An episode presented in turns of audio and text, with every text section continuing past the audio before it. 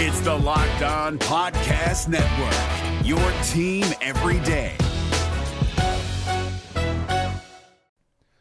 The Locked On NBA Fantasy Minute is presented by PrizePicks. PrizePicks is the most fun you can have playing daily fantasy basketball and winning up to 25 times your money. Go to prizepicks.com slash locked on NBA and use the code locked on NBA for a first deposit match up to $100.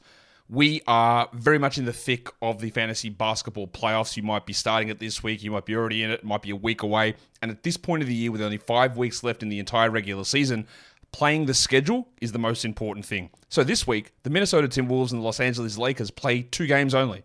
So any fringe players you have from those teams, even guys, yes, like Kyle Anderson replacing Karl-Anthony Towns, that's not worth it with two games on. You need to be stacking extra games and you need to be looking at the teams with four games. You need to be looking at teams with games early in the week and then switching them out for teams with more games later in the week.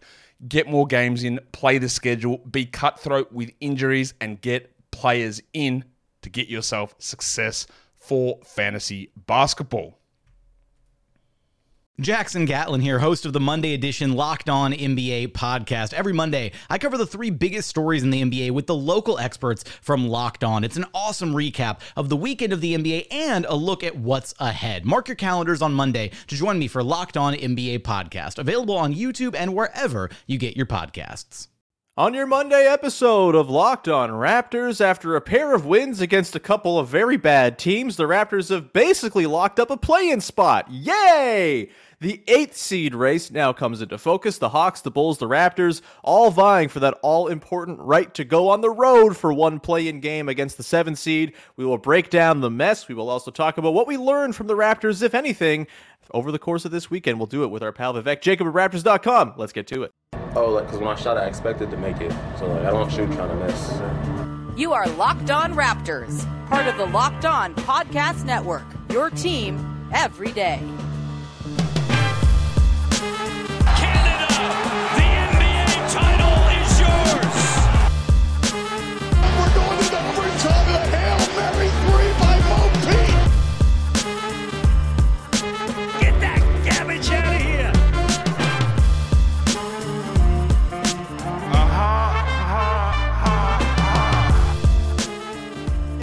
What's going on? Welcome to episode number 1368 of Locked On Raptors for Monday, March the 27th. I'm your host, Sean Woodley. We cover the Toronto Raptors now for nine seasons on various platforms. You can find all of my work over on Twitter at Woodley Sean. You can go and follow the new Locked On Raptors Instagram page. Just search Locked On Raptors, you'll find it right there. Get little clips, bonus content, that type of stuff, and mailbag prompts, all the goods you get from old IG as I've taken the plunge 10 years too late. Also, we are uh, over on YouTube. Please go subscribe there or wherever you get your podcasts in audio form. It's free to do and it helps support the show, stroke my ego, all that good stuff. Thank you in advance for doing that. Today's show is brought to you by Prize Picks. First time users can receive a 100% instant deposit match up to 100 bucks with the promo code locked on.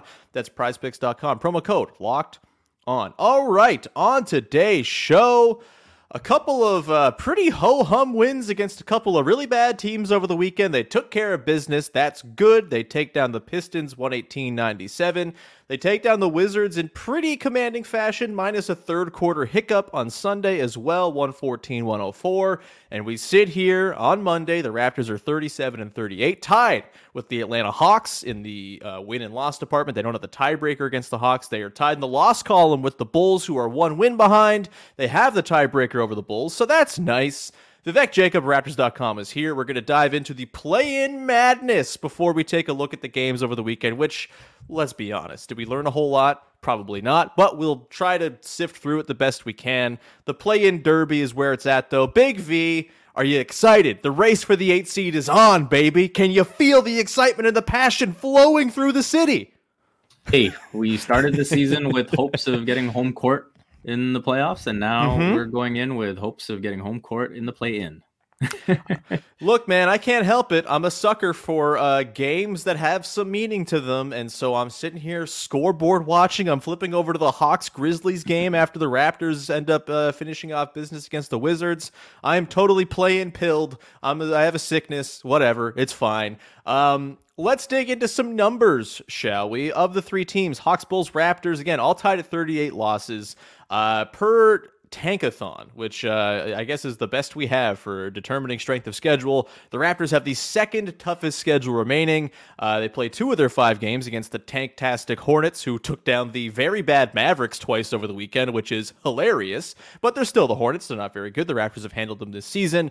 Uh, the Atlanta Hawks have the third toughest remaining schedule. They also kind of stink. I have some thoughts on their game last night against the Grizzlies, which I saw three minutes of, and was enough to tell me this team ain't serious. Uh, they are playing all against teams with something to play for, except for a game against Washington, who's basically out of it now after last night.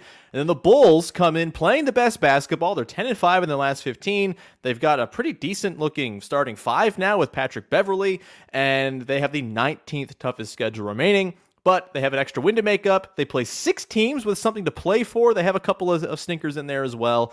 Um, but I think you have to be looking at do the teams on the schedule have something to play for? That's more telling to me than just the straight win loss strength of schedule situation, as is usually the case in late March and April in the NBA. Um, I guess give me your read on this, Big V. We'll dig into some of the arguments for and against, but just off the top of your head, who right now do you think you would pick if you had to lay some of your hard earned money down on one of these teams to get the eighth seed, which again, there's a lot of advantages to it. Very valuable. One game as opposed to two that you got to win. Um, what's your uh, sort of read right now? Hawks, Bulls, Raptors. Who you got for eighth, baby? Well, I mean, the Raptors have this game coming up against the Heat, which is a massive one, and mm-hmm. then uh, they go on the road. So yeah, don't feel great about that. But at the same time, when you look at the Hawks schedule, They've got the Cavs, the Nets. Um, okay, the Mavs. That's a dicey situation. Um, oh, the Trae Young, Luka Doncic bowl between the two most depressing teams in the NBA. Woo, yeah. baby, that draft has taken some turns. Yeah, as the Kings sit a per- perched atop in the the very comfortable higher tier of the Western Conference as well. Mwah, we love it. and then to finish the season, they might have a big say in the two seed mm. because they play Philly and Boston. Mm-hmm. And obviously, we know the Raptors are going to have a pretty big say in that because they play Boston twice. Right? Yep, and uh, Philly once. Yeah, yeah. So, mm-hmm. um, I think schedule wise, it probably nets out even, mm-hmm. and so I will lean towards things just remaining the way they are. And the Raptors will have home court in a game for nine and ten against DeMar DeRozan and the Chicago Bulls. Oh, that is uh, oh rot with all sorts of bad downsides. Uh, just theoretically thinking about it, I think. Uh, look, I think of these teams, the Raptors are the best one in terms of the quality of their best players. Uh, look, their starting five has been undeniably good. I don't know what to say. They've been very good. Uh, and, you know, Fred VanVleet's playing very good basketball right now. OG Anunoby's playing very good basketball right now. Jakob Poeltl's being Jakob Poeltl. You know, Pascal's even had a bit of a bounce back after some down spells. Not a great game yesterday, but whatever. Um, I, I, look, and it's not like I'm uh, singing the praises of the Raptors to say they might be the best of these three teams, which are all about 500. They're all extremely mid. They're just kind of mid in different ways. And I think the Raptors' midness is maybe a little bit more reliable, whereas the Hawks kind of oscillate from, wow, they look amazing, to, wow, this is the most embarrassing team I've ever seen. And the Bulls can't score worth a damn, even though their defense has been locked in and very good. I, I just think I kind of trust the Raptors most of these three teams. Not that there's a lot of trust to be spread around the table, as it were. Um, as far as like the the the probabilities, Basketball Reference has the Bulls as the the inside track for the eighth seed. And honestly, even though I think the Raptors are probably better on the whole than the Bulls, I think I might th- pick the Bulls right now to end up in that eighth seed because they're playing the best as of as of late, um, and their schedule is easier you know, mm. again, I, I, think the easiness of the schedule is kind of uh, it doesn't really tell the whole story just on the pure win percentage numbers and all that because of the various circumstances all these teams find themselves in. But the Bulls are playing better basketball right now. They also have a game against the Hawks. Uh, that's going to be a massive one coming up between those two teams between now and the end of the season that should determine quite a bit. Uh, but yeah, Basketball Reference has them as a 35.8% favorite to get that eight seed. The Raptors are second at a 33.3. The Hawks are 23.2. I think the Hawks are going to be the 10 seed. The Hawks stink. Uh, I turned over to that game last night against the Grizzlies. Close game, crunch time.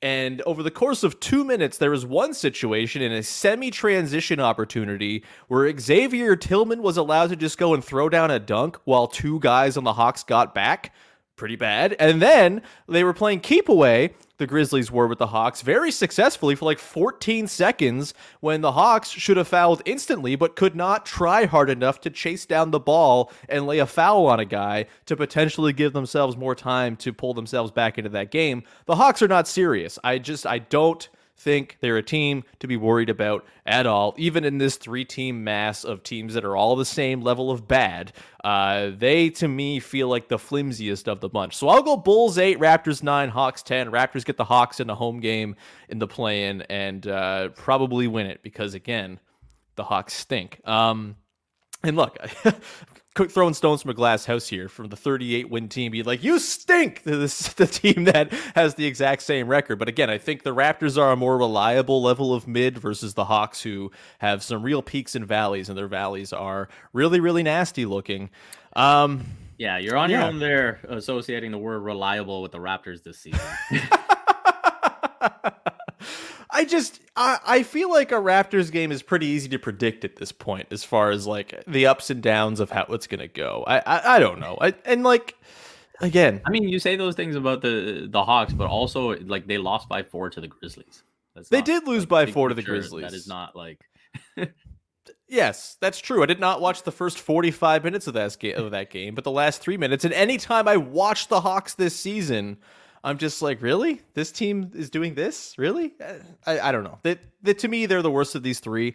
Um, again, I think the Bulls they're playing the best basketball right now. They have a defense that's kicking ass, so I'll probably skew them for the eighth seed. But uh, yeah, it, it, it's so the Bulls like they got to play uh, the Clippers, the Lakers, the Grizzlies. Uh, you mm-hmm. mentioned that Hawks game. They got the Bucks mm-hmm. uh, on the road against Dallas. Uh, so mm-hmm.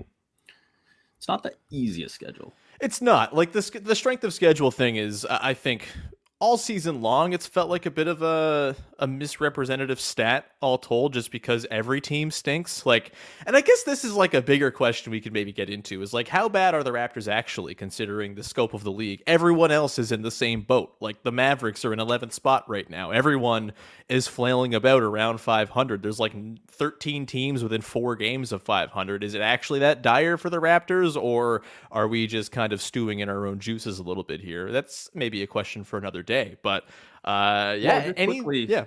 Yeah, like part of why I don't have uh, a lot of confidence in the Raptors to finish up this uh, stretch is because of you know the fact that they are going on the road, and hmm. uh, you know again after this Heat game, they are on the road until the final home game of the uh, final game of the season, which yep. Uh, which is home against the Bucks, and so. Hmm. You look at the Raptors, 25 and 14 at home, 12 and 24 on the road, right? Mm-hmm. Um, and you kind of look at the other teams, they've kind of got it, you know, pretty even in terms of home and away games mm-hmm, to finish mm-hmm. up the season. So that's where, based on what the Raptors have been, I don't have a lot of confidence on the road. Yeah, that's uh it's a fair point, man. This uh what a what a maddening maddening basketball team. And and uh, as a whole, that's that's the way the league has been, right? Outside of a yeah. few teams, everyone is bad on the road. And that, yeah. That, and that to me is the biggest uh, sort of factor when looking at these final games and how teams are going to finish up. Yeah, I mean, I think for me the bigger factor is like the level of how much each team in each game cares about winning it. Like the Bucks game at the end of the season is probably going to be a nothing game. The Bucks are probably going to rest everybody, right? And that bodes for the yeah. Raptors. And I would also say it's very possible that by the time even the second Celtics game comes around, we know the fate of the two and three seeds. Right now, Boston is uh, two games in the loss column behind the Bucks and two games up in the loss column on the Sixers. If that holds, you get to those final that final week, and, and those games against Boston might mean very little as well, depending on the results of the next week or so. So uh, it could break where the Raptors play exactly two teams for the rest of the season that care about winning, and uh, that would be, uh, I guess, helpful. But uh, we shall see. We're going to come back on the other side, dig into our big takeaways from the weekend. Uh, you may have noticed we have kind of danced around talking about the Pistons and Wizards games because those games were uh, the epitome of, huh? All right, cool. Uh, they happened, I guess. We will get into that. Pull away any takeaways we might be able to glean from the weekend that was coming up next. But first, got to tell you about our friends over at Prize Picks, who have made daily fantasy sports fun, easy, and super accessible. You might be like me, where you just hate the season long grind of daily fantasy sports. I, I just can't do it anymore. I don't have the attention span. I don't care to set my lineup when injuries befall my team in the middle of the week. It's just not something I'm into. But with prize picks, you don't got to worry about that because every single day you got a fresh entry you can put in.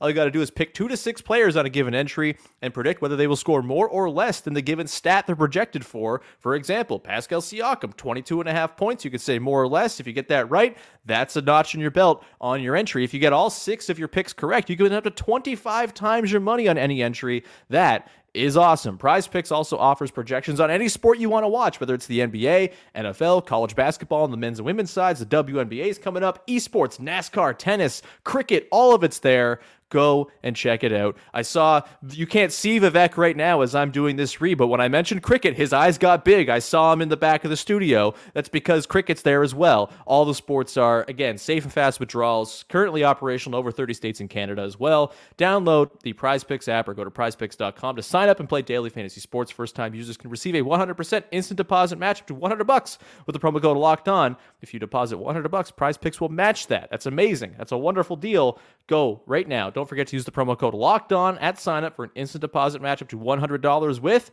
prize picks. The NBA playoffs are right around the corner, and Locked On NBA is here daily to keep you caught up with all the late season drama.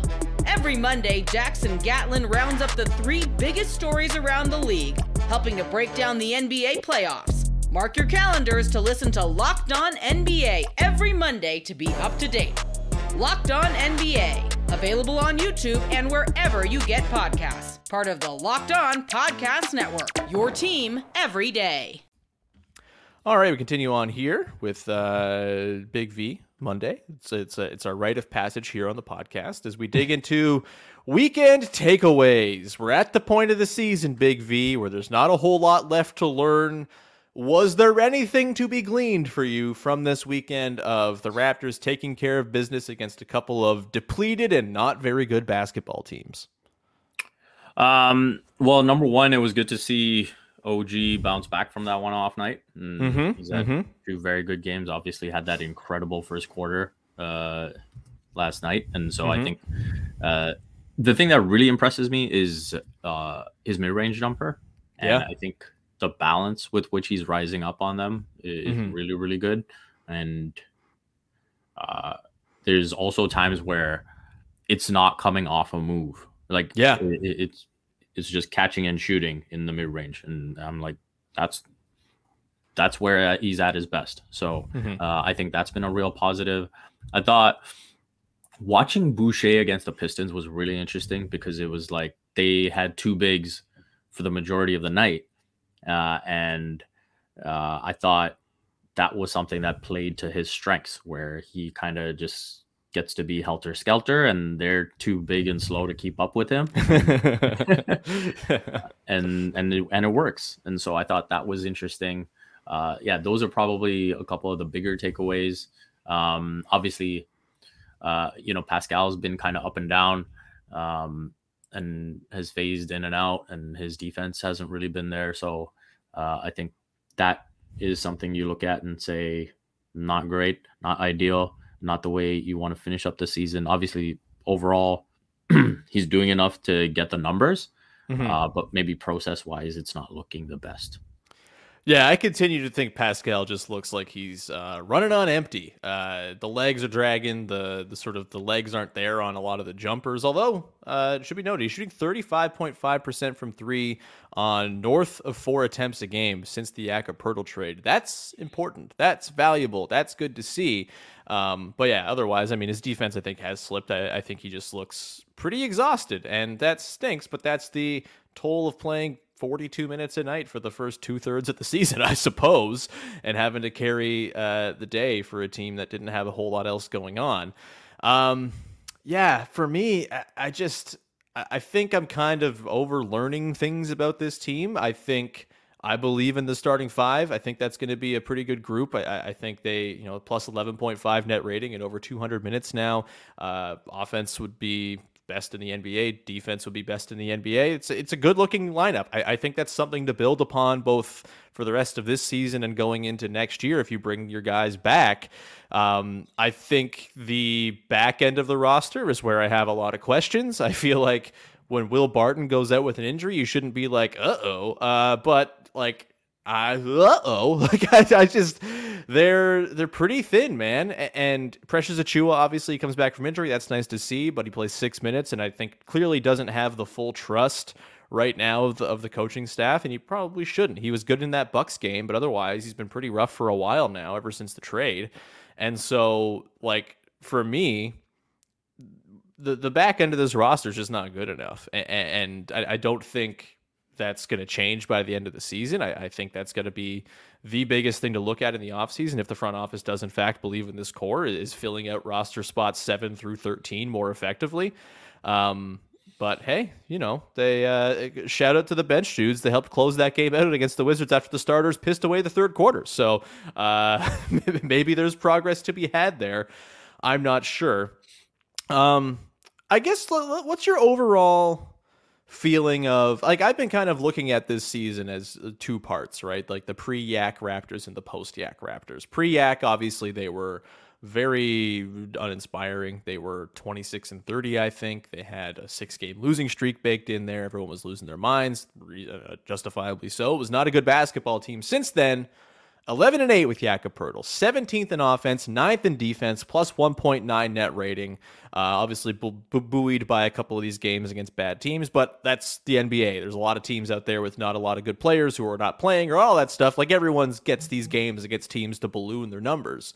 Um, do you feel markedly different about what the team is now versus what it was before? Do you feel uh, like the Raptors are justified in what they did at the deadline, seeing what they've been since. Like, I, guess we're now kind of at the point where we've learned enough about what they look like with Yak that we can start to draw some conclusions about was it the right move and did the Raptors maybe misplay this whole thing?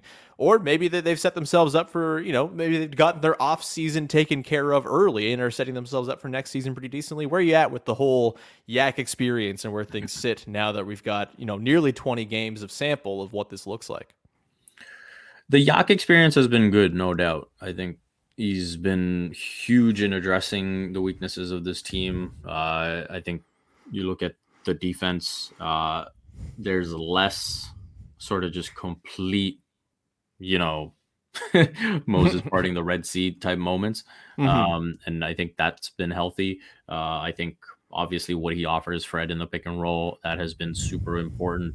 Uh, he shored up the rebounding. Um, he's, I think he's made them a better offensive rebounding team, not just in terms of getting more offensive rebounds, it's also like, hey, we don't have to send like three guys to mm. the glass to get the offensive board anymore because the sure. will just get it.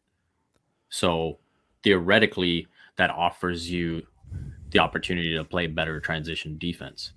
Um, now that hasn't materialized, mm-hmm. uh, but I, I, do think that uh, it does offer up that possibility. I'm still skeptical of the long term fit. The the starting lineup numbers are very good, mm-hmm. but I think in terms of finding, you know, the right pairings to go with the bench to prop up those units, I think the way the team is set up, there's just not enough shooting mm. to do that. Sure. And so somehow that needs to be addressed. Uh, you know, uh, in terms of the numbers, yeah, there's stuff to read into with like you know getting Scottie to play with OG uh, versus mm-hmm. Pascal. The the Scottie Pascal minutes. I mean, I, I was just pulling it up. Uh, let me see if I can find it. Scottie and Pascal on the court. um, and this is with Fred and OG off the court. Mm-hmm. Uh, 442 possessions on the season. They are a minus five net rating. Yeah. Um, so it hasn't been healthy. Um, Scottie and OG on the court, uh, Pascal and Fred off the court, Mhm. 396 possessions. So far, they're a plus two.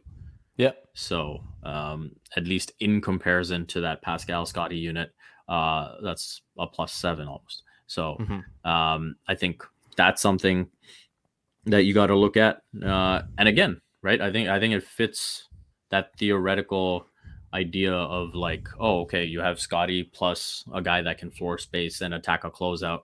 Um, Whereas Pascal, uh, you know, they want to operate in kind of similar areas, and you know, you don't necessarily get the spacing. So all those things factor in uh, in terms of how you have to evaluate the off season Mhm. um, and who uh, you're kind of building around going forward, and what type of ceiling you're trying to achieve as well for the 2023-24 season. Mm-hmm. Yeah, I mean, how much of that do you think boils down to like an inherent flaw in the Scottie Pascal duo? Because like you play those guys with the right players, and I feel like those lineups are usually pretty damn good, and they do complement each other well.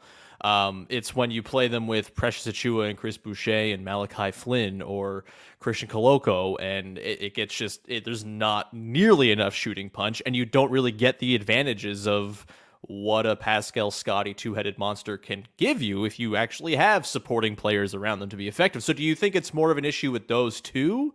Or do you think it's more of sort of what I was talking about the the back end of the roster being kind of ass and the difficulty in creating these pairings, especially when a Gary Trent Jr. is out and look, things shouldn't fall apart when Gary Trent Jr. is out of the lineup necessarily, but they kind of do offensively because he is such a huge valve of release for this team. Is it again? Is it a Scottie Pascal thing, or do you think it's uh, they don't have enough good players to pair with them type of situation?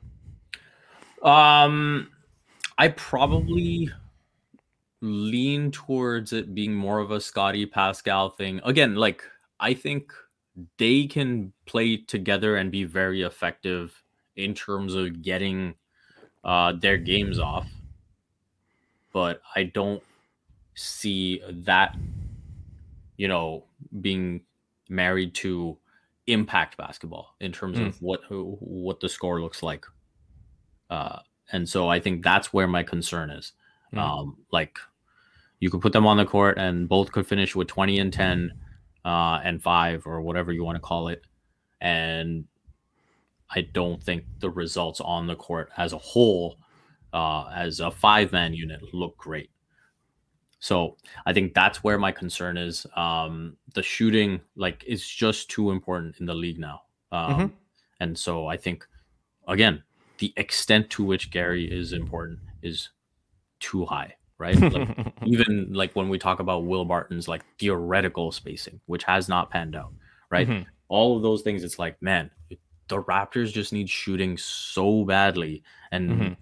when you look at their five man unit, that starting lineup is very, very good. I just think in terms of the ways you can build out your lineups after that, because there's only two shooters in that starting lineup, it makes it difficult. Mm. Right? Like it's just Fred and OG in terms of Mhm. legit volume knockdown shooters. So I- yeah, I hear what you're saying. I guess I I skew more to I think it's they don't have enough players to pair with those guys. It's like I mean we're a year removed from Scottie and Pascal being the two best players on a team that won every game down the stretch, and put a little spook into the Sixers as well. You know, it sucks that they lost the early games in that series due to whole cavalcade of factors, but like they were unquestionably very good, and those two guys were the two best players on the team down the stretch last year. So I think it can work if you have those two. I I don't see there being some gross overlap in their abilities or anything like that. And I think if Pascal can carry I- the volume and accuracy he's had since the trade, then I do think it's viable. He's 36% on four attempts a game. Like that is perfectly fine. Yeah, so I, I think personally for me, like that run had so much to do with how good the defense was. Like they were Sure. legitimately a top five defense. Yep. And I think we've seen this season that type of defense get exposed.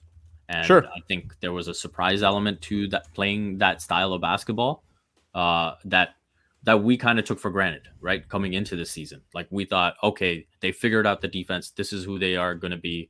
Um, and this season, we've seen that be exposed, right? Mhm. So, um, I think that uh, what, to your point about building out the roster better and having a better bench, I 100% agree that the Raptors need a better bench.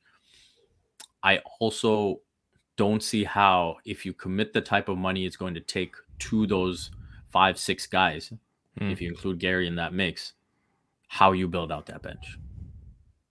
Yeah, that's fair. It's uh things can get uncomfortable this summer, man. I you know, I talked about it on Friday, like the po- the possibility of a Pascal deal. I still would bet against it. I think it's probably premature in whatever their sort of building timeline is here, but uh it could come. It could be what they do. It would bum me out, but I think it's uh it's certainly something that's on the table is like a thing that could happen this summer, no doubt.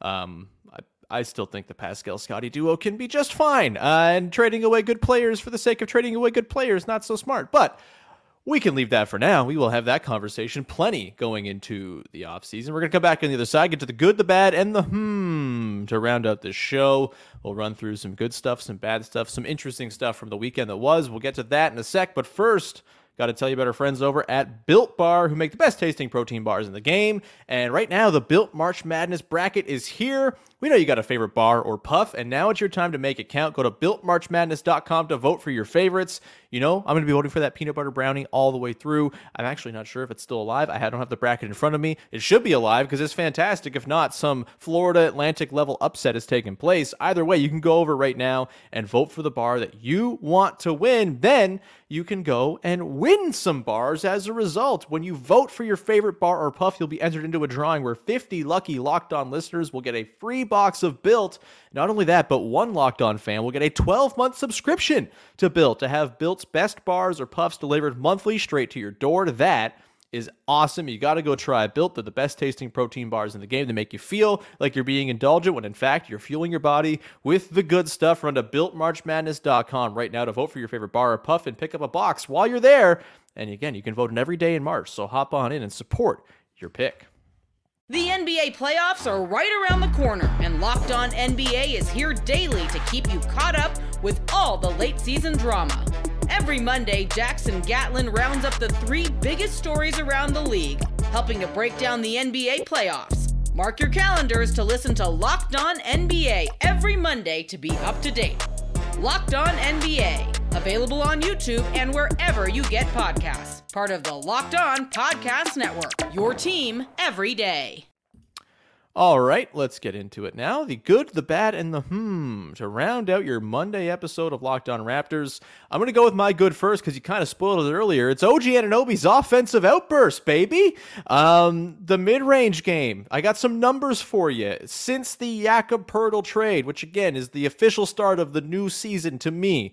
Uh, numbers since the trade. He is 91st percentile in the NBA in effective field goal percentage. He is 81%, 100th percentile from the long mid range. Uh, 81%. That is bananas. He is 52% on all mid rangers. That's 81st percentile, uh, 86th percentile on three pointers made. And he's doing all this, Big V, on a 15.9% usage rate since the trade. The usage has gone down, but it's gotten a hell of a lot more effective. It's peak dream OG Anunoby for me. As you mentioned, the point you made about how a lot of his mid rangers are coming just kind of within the flow, catch and shoot mid ranger stuff. He's not sort of barreling his head down and driving into these shots and having to pull up all the time. That to me feels like the difference. They've cut out the fat. They've cut out the all right, OG, just go ISO this guy possessions. It really feels like they just kind of streamlined where his looks are coming from, and it's been bloody effective. He is averaging 1.31 points per shot attempt.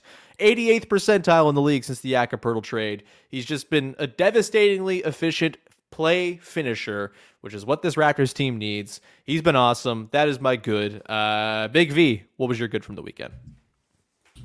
Uh, I am gonna go with the same as you. Um, Ooh. Some unoriginal ideas here, huh? Plagiarism? Huh? no, there just wasn't a whole lot else to pull from the weekend. It was a very nondescript uh, weekend of games, I understand.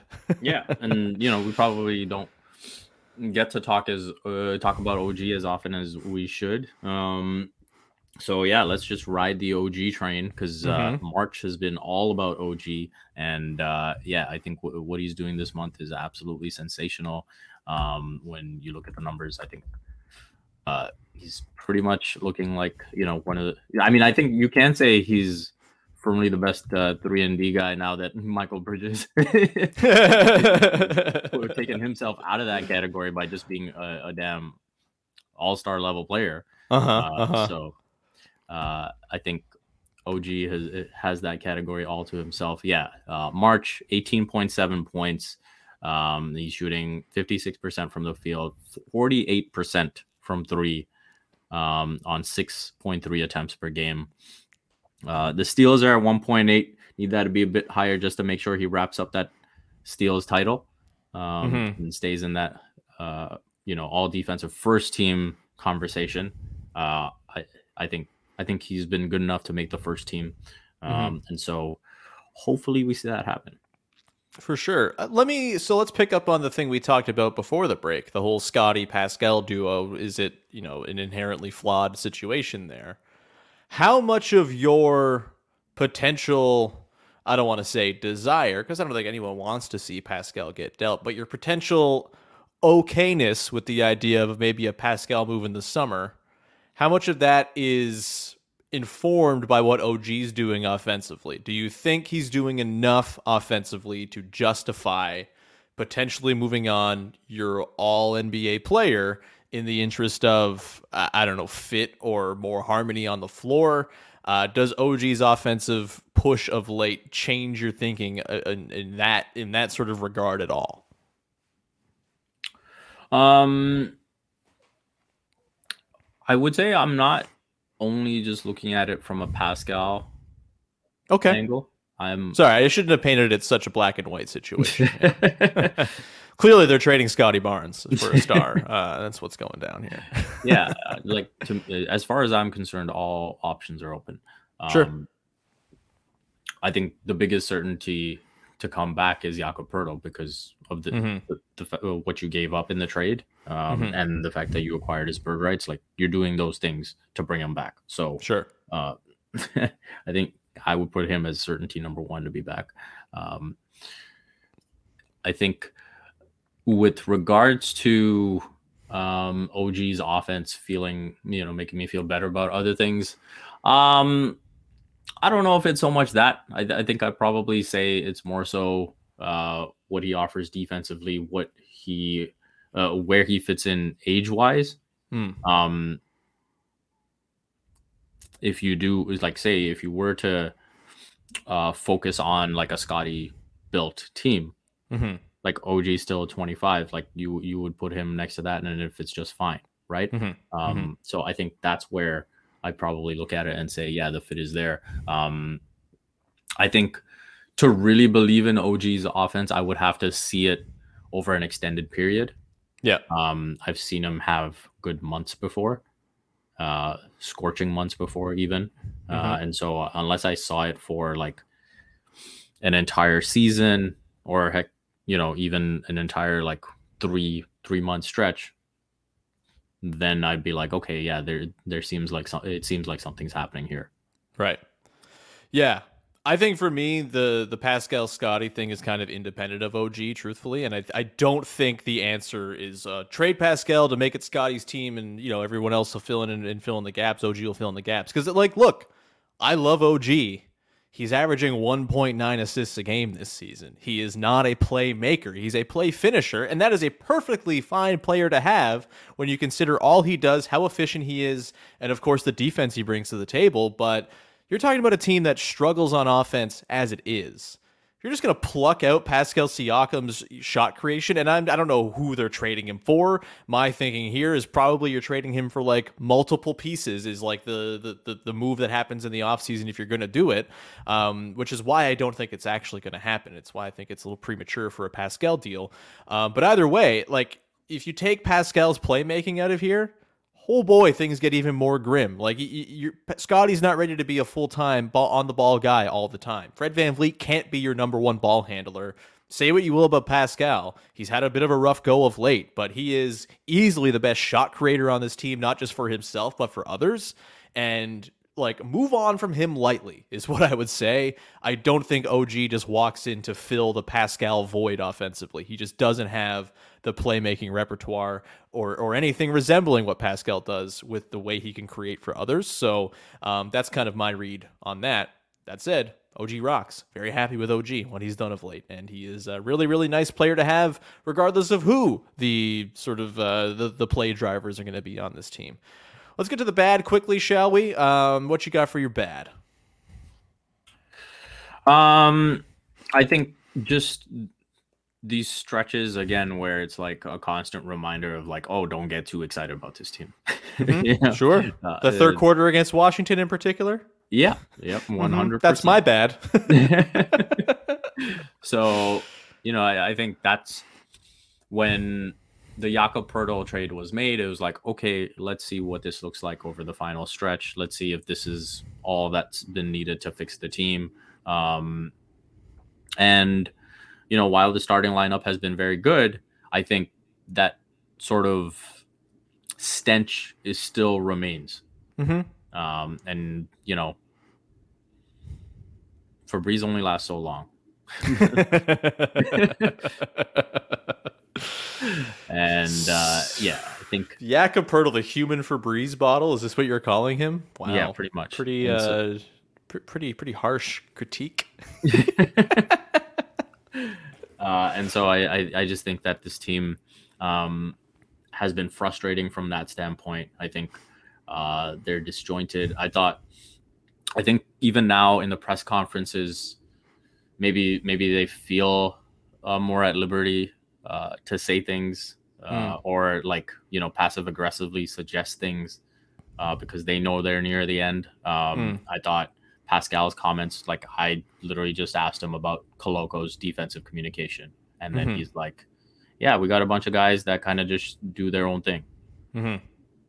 Like, yeah, he didn't need to say that, but he did. Oh, yeah. Um, and then, you know, uh, I think Fred gets asked a question about you know four year guys not getting valued correctly in the draft, um, and he's kind of like, yeah, you know, people love potential, and it's like, oh, okay. uh, so who do you I, think, I think that's at? Like directed towards like, um, I don't know who's the one guy with the potential labeled all over. uh, so I, I do think there's uh, tension in the locker room. I do think there's frustrations, um, and I think you know part of like the disjointed basketball, the uh, lack of connected basketball. Like you think of the Raptors over the years, you think of a team that you know the whole is bigger than the sum of its parts, and this season has been far removed from that. Mm-hmm. And so, just continuing to see those stretches, um, it's clear that that is something that needs to be seriously addressed in the offseason.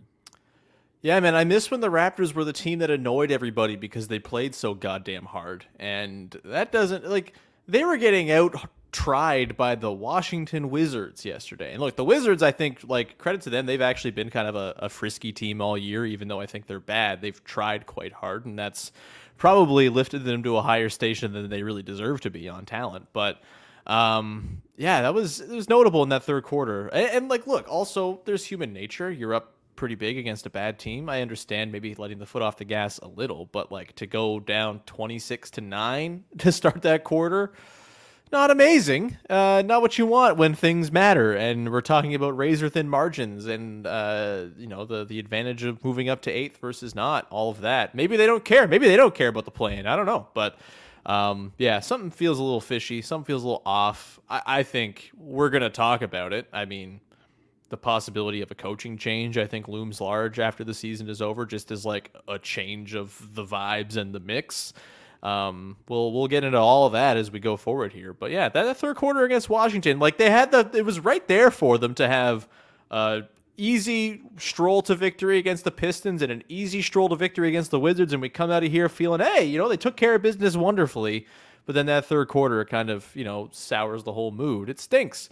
Um, let's get to the hmm quickly, shall we? I, I guess my hmm is uh, what do you think they're going to do with Jeff Dowtin? I also don't know what to think about Jeff Dowtin because he looks great whenever he's in there, but is it like is he great by comparison because the rest of the backup guards stink and he's just like a, a different kind of bad, just a slightly better version of it? Uh, he had a nice game Friday. He had a big three yesterday. I think he probably is at least decent. I think he's better than Malachi Flynn, for example. Again, damning with faint praise, but you know he's got what three, four days left on his two-way deal do you expect they will make him playoff eligible by making him a full time player? And will that come at the expense of a Joe Wieskamp or something like that? Um, what's your sort of read on the Dowtin situation to close things out here? Yeah, I like Dowtin. Um, I think he's been pretty good, but uh, as you say, you know, it's like, what is it relative to? And so, mm-hmm. even when you evaluate like I look pretty good when I go to the YMCA and play against teens. Like, uh, just stronger than them. I don't know what to say. um, yeah, like even when you evaluate like Fred's plus minus, right? It's like how much of this is because you know his value above the replacement is just so insane. um, and so I think with Dowtin, he's been good.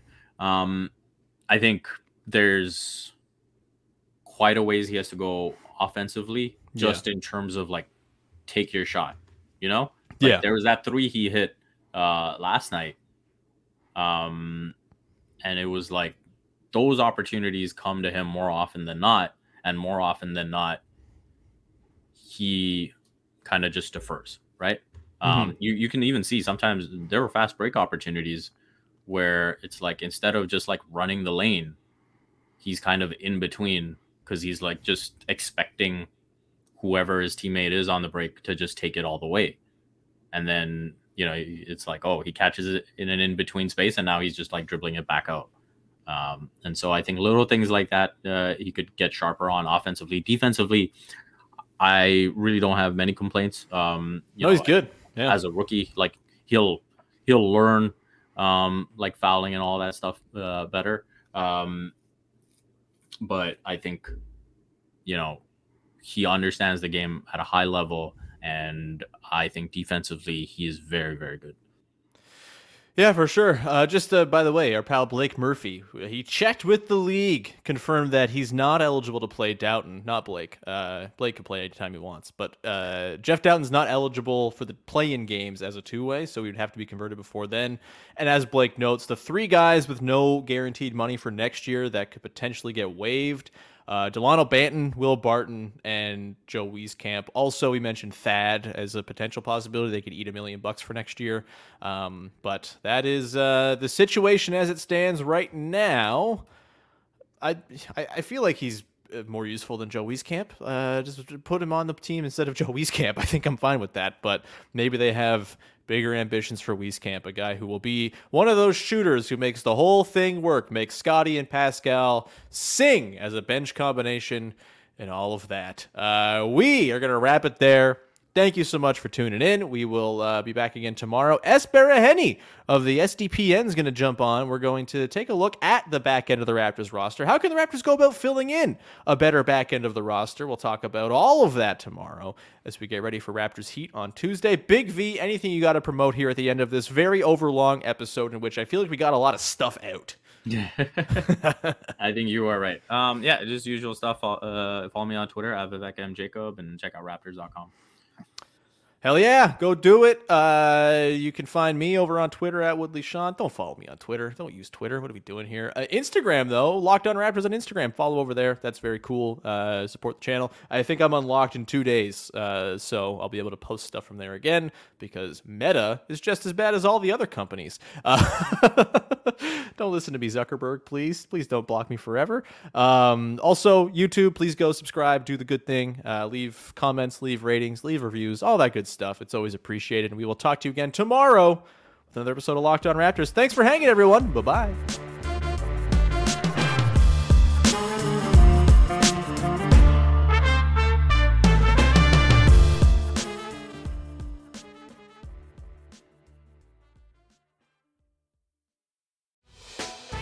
Hey Prime members, you can listen to this Locked On podcast ad free on Amazon Music. Download the Amazon Music app today.